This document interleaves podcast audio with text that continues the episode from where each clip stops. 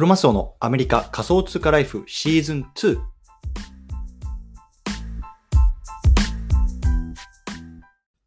皆さんおはようございます。アメリカ西海岸在住のクロマスオです。今日は3月30日水曜日の朝ですね。皆さんいかがお過ごしでしょうか？今日も早速聞くだけアメリカ仮想通貨ライフ始めていきたいと思います。よろしくお願いいたします。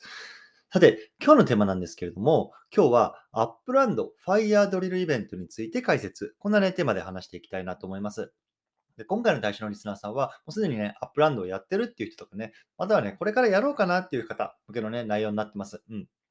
でね、僕自身はね、こうアップランドっていわゆるね、こうメタバース、ブロックあブロックチェーンのね、あのゲームなんかもやってるんですけれども、最近ではね、こうアップランドに特化したね、こうポッドキャストなんかもね、こう週1回配信するようになりました。でね、まあ今回はそんな僕がね、こうアップランドの Fire Drill イベントっていうね、新しいイベントについてね、まあ、こちらポッドキャストを通じてね、あの、解説したいなと思います。で、結構ね、こういうあのイベントに関してはね、あの当たる確率が本当に高いんですよ。そうなので、まあ、このあたりを解説しつつ、であとはね、なんでこれが僕がね、こういうポッドキャストを通じてね、こういうような解説活動をしてるのかみたいなところもね、ちょっと最後話していきたいなと思います。ぜひ興味がある方は聞いてみてくださいというところでね、早速本題入っていきたいと思うんですけれども、ね、さっきも言ったみたいに、こういうね、あの、アップランドっていうのは、こう、定期的に、あの、イベントも開催、イベントを開催するんですよね。で、多分、多い時だと、こう、週に2回ぐらいね、あの、イベントを開催します。で、そのイベントに、こう、参加すると、まあ、参加賞みたいな感じで、こう、ゲーム内の通貨であるね、UPX っていうものがもらえたりとか、あのするんですけれども、ついね、あの、先週もね、えっと、名前なんだっけな、メタベンチャーレイドか、とかっていう、あの、イベントがありまして、で、僕もね、それは参加したんですけれども、あの、それ参加しただけでね、本当に、えっと、1万 UPX なので、大体10ドル相当のものがね、僕は当たりました。うん。ね、だから、あの、本当に参加するだけで当たるっていうあのものが結構あるんですけれども、多分ね、結構、あの、そもそもなんかそういうのめんどくさくてやらない人が多いのかなと思うんですよね。なので、本当に、あの、結構競争率が低いというか、割とね、あの、当たりやすいようなものがあるので、こういうようなイベントにこう逐一ね、顔を出してみるとね、それだけでね、こうゲーム内の資産とかっていうのがね、上がっていくのかなというような気がしてますのでね、ちょっと解説してみたいなと思います。うん。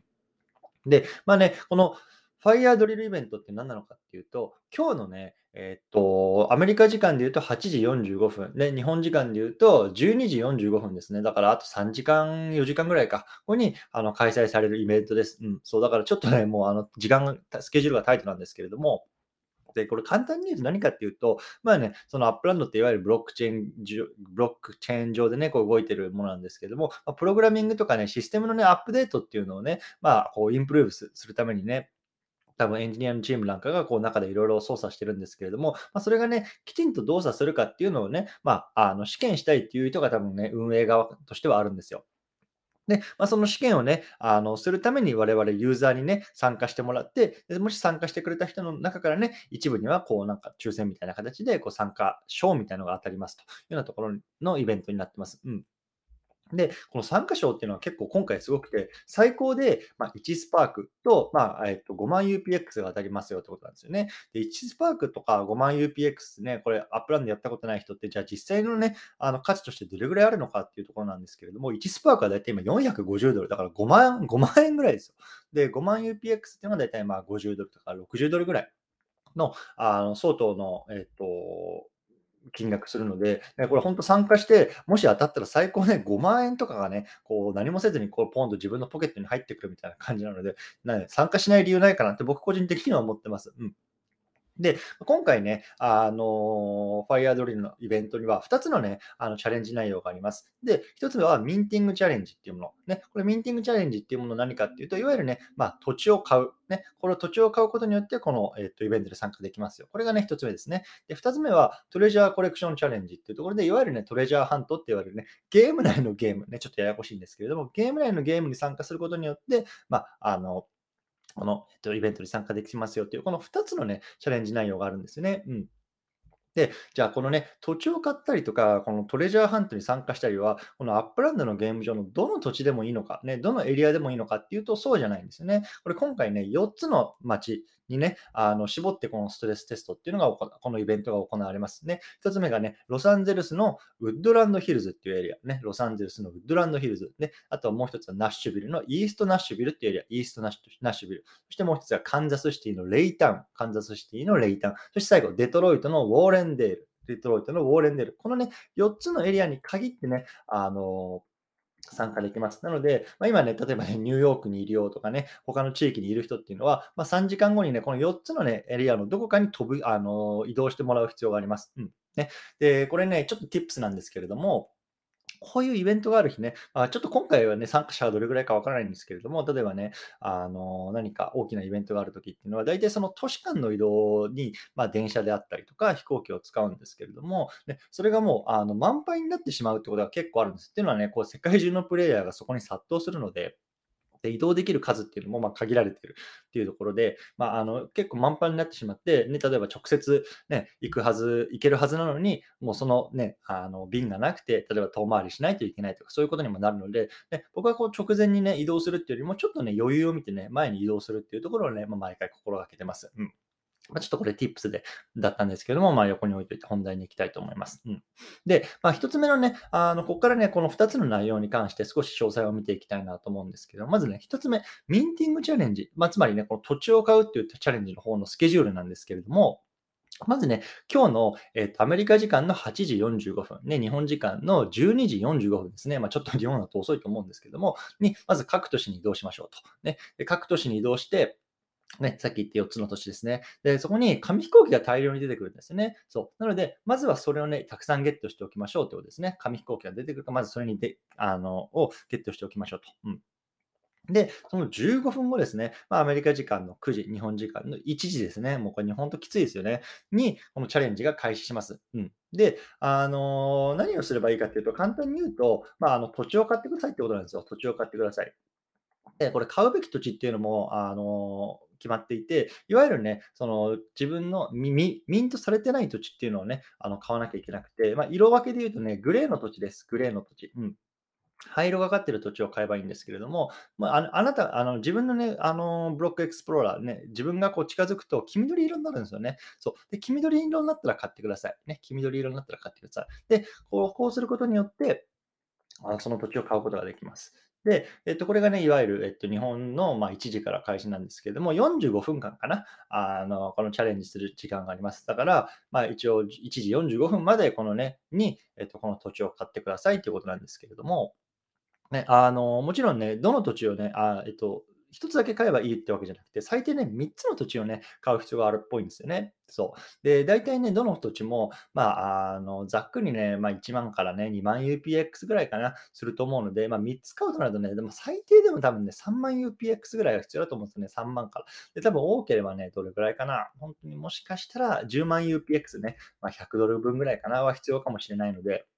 まあ、もしね、あのー余裕があるっていう方はね、あの参加したらいいんじゃないかなと思います。うん、でね、これさっきも言ったんですけども、これにね、参加することによって、まあ、商品が出ます。で、まあ、第あの5つかな？5、5人までなんか賞金が出るっぽいんですけども、これがね、スパークって言われる、ね、いわゆるね、こう建築力ね、ちょっとこのスパークの説明を省きますけれども、が当たります。で、1スパーク、0.8スパーク、0.6、0.4、0.2と、ね、5人にあのこのスパークが当たり当たるんですねで。さっきも言ったみたいに1スパークって今450ドルぐらいで売られているので、0.2スパークのどれぐらいだ？だいたいま100ドル弱ぐらいの、ま、価値があるというところでね、ま、だから、あの変な話、こう30ドルであ土地を買って参加することによって、100ドル分のね、あのスパークが当たるような、まあ、あの可能性があるっていうところ、ね、これまあ参加してもいいんじゃないかなと僕は思ってますね。これが、じゃあまず1つ目、ミンティングのね、あのチャレンジです。ね、で2つ目の、じゃあトレジャーハント、トレジャーハント、トレジャーコレクションのえっと、スケジュールの方に入っていきたいと思うんですけども、でまずこれスケジュールは、日本時間のね、これ1時5分からですね、スタートするのは1時5分。うん、で、1時5分からま1時30分の間に、ま3つのね、まあ、トレジャー、あの宝をね、まあ、ゲットすることによって参加できるっていう感じなんですよね。で、これもまあ5つのえっと、3箇所みたいなのがあって、えー、3箇所っていうか、まあ、景品かがあって、で、5万 UPX、4万、3万、2万、1万っていう感じなので、これもね、まあ、とりあえずそのトレジャーハントやってやってる方っていうのはね、まあ、参加してもいいんじゃないかなと思います。うん。ということでね、まあ、ちょっとね、あのアメリカだと大体今この後、えっと、8時45分からかな、1時間ぐらい。で日本だとまあちょっと深夜になってしまうんですけども、まあ、この2つのね、イベントに参加することによって、まあね、当たる確率がちょっとあの高いようなあのスパークとかああの UPX っていう、ね、ものがもらえるんじゃないかなというところでちょっと解説してみました。うんで、まあね、最後ね、僕がなんでね、わざわざ自分のポッドキャストでこんなことをしてるのかっていうと、まあ、あの簡単に言うと、まあ、啓蒙活動なんですよね。ね、多分ね、こういうイベントって、まあ、特に日本人にとってすごくハードルが高いんじゃないかなと思ってます。なぜかっていうと、もうこういうすべての案内が英語で来るんですよね。で、多分ね、その英語でこういう案内がこう来ることにあ来るだけで、まあ、あのそもそも呼び飛ばしてしまうプレイヤーさんって多いんじゃないかなと思うんですよね。で、これって非常にったいないことなんですよ。で、さっきも言ったみたいに、結構僕もあのこの前1万円あ UPX 当たったんですけれども、参加するだけで、まあ、当たるようなね、当たる確率が高いようなイベントっていうのをね、このちょくちょくやってるんですよね。で結構チャンスが目の前に転がってると思うんですよ。で、その辺にね、1万円が落ちてるのに、それ拾わない人いますかっていうことなんですよね。絶対拾うでしょ。ね、だからさ、その落ちてる1万円を拾いに行きましょうよってことなんですよね。で、そのネックになってるのが多分英語だと思うので、ね、あの実はこのスパークキャストあの、アップランドスパークキャストジャパンっていう僕がね、僕らが新しく始めたね、まあ、あのメディアがあるんですけれども、そっちのね、ホームページの方にもね、こう日本語でね、あの解説した記事っていうのを、まあ、あの昨日載せました。なので、まずそっち、それもね、あの概要欄の方に貼っておくので、まあ、僕の今回のね、このポッドキャスト音声とね、あの、そういうような、えっと、記事と合わせてみてね、とりあえずね、なんか参加してみたらね、当たるかもしれないので、まあね、もしね、あの、英語でね、ちょっととっつきにくかったなっていう方はね、ま、もしこれを機会にね、あの、参加していただければいいかなと思います。うん。で、やっぱりね、あの、今正直アップランドってやることほとんどないんですよ。ね、で、このあのトレジャーハントとかっていうのをやって、まあ、スパークを貯めたりとかそういうことだと思うんですけども、多分このゲームが面白くなっていくっていうのは、多分ここからね、こう、どんどんどんどんこう何かこう、あの物を売買したりとか、こう自分のね、ショップを持つことができるようになったりとか、そういうようなことができるようになって、初めてね、あの、面白いように、面白いゲームになってくると僕はあの思ってるので、その今何もない時期にね、あ、このゲームつまんないからやめちゃおうだとね、すごくもったいないと思うし、やっぱりあのユーザーの定着っていうのが非常に大事だと思うんですね。で、まあ僕個人で言えばね、結構このゲームにはあのお金突っ込んじゃってるんで、あの、ね、あのユーザーがどんどんどんどん離脱しちゃって、このゲームがね、あの運営できない、されなくなるとなると、まあ、僕自身もやっぱ困るわけなんで、あの、だからそういうような意味でもね、まあ、こうやって自分のね、こうメディアを通じて、皆さんに少しでもね、こう還元して、ね、あの定着していただければね、まあ、それがね、最終的には僕の方にも返ってくるかなと思いながらね、まそんな下心も持ちつつね、こういうふうにま日々コツコツとね、まあ、発信活動をしているというようなご話でございました。最後まとめていきましょう。はい。でね、今日はね、アップランドファイヤードリルイベントについて解説してきましたね。これあと3時間後ぐらいに始まるイベントですね。でね、まあ、さっきも何何度も言うんですけど、こういうイベント系っていうのは、まあ、多分ほとんど、あの、あんまり参加する人がね、あのいないので、結構ね、当たる確率が高いんじゃないかなと思うんですよね。で、今回の場合だと、まあ、本当最高で1スパーク当たります。で、1スパークってもう5万円ですよ、5万円。5万円の価値のあるものが、まあ、そこそこの確率で当たるんじゃないかって僕は思ってるので、まあね、あの英語だからも、あのなんかめんどくさいなじゃなくて、とりあえずね、まあ、やってみる。ね、まあもちろんね、日本だとね、これ 夜中の1時とかなんで、まあ割と遅いと思うんですけれども、もしね、余裕がある方っていうのはね、そういうの参加してみてもいいんじゃないかなと思いますというような話でございました。ね、これ、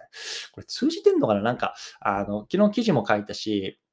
今回こうやってアップランド、あの、ポッドキャストでも配信してるんですけど、これやっぱり YouTube とかあった方がいいんですかね？その、ね、動画とかあった方が分かりやすいよなっていうのもなんかね、こうやって話しながら 思ってるんですけど、まあ、とりあえずね、ちょっとそのあたりは、まあ、おいおい考えていきたいなと思います。というところでね、あの、最後ちょっと簡単に告知をさせていただきたいんですけれども、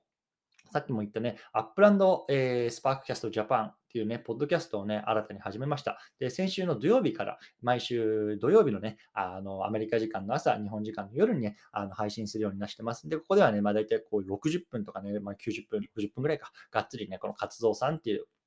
方とね、まあ、2人でメインパーソナリティを務めながらね、まあ、今、アップランドで何が起こってるのかとか、今度今後ね、あのこういうことが起こっていくとか、もしくはね、まあ、こういうふうな魅力がありますよみたいなね、あの今やってる方からね、これからやりたいなと思ってること、またね、全然やってない方に向けてね、こういうアップランドの魅力とかっていうのをね、こう発信するポッドキャストになってますので、そちらの方も概要欄にリンク貼っておきます。もし興味がある方はね、もう第1回アップロードしてますので、興味がある方はね、聞いていただければ嬉しいですというところで、今日はこの辺りにしたいなと思います。ぜひね、皆さん、こう、アップランド、ファイアドリルイベント、3時間後ぐらいですかね、参加してみてくださいというところで終わりたいと思います。お疲れ様です。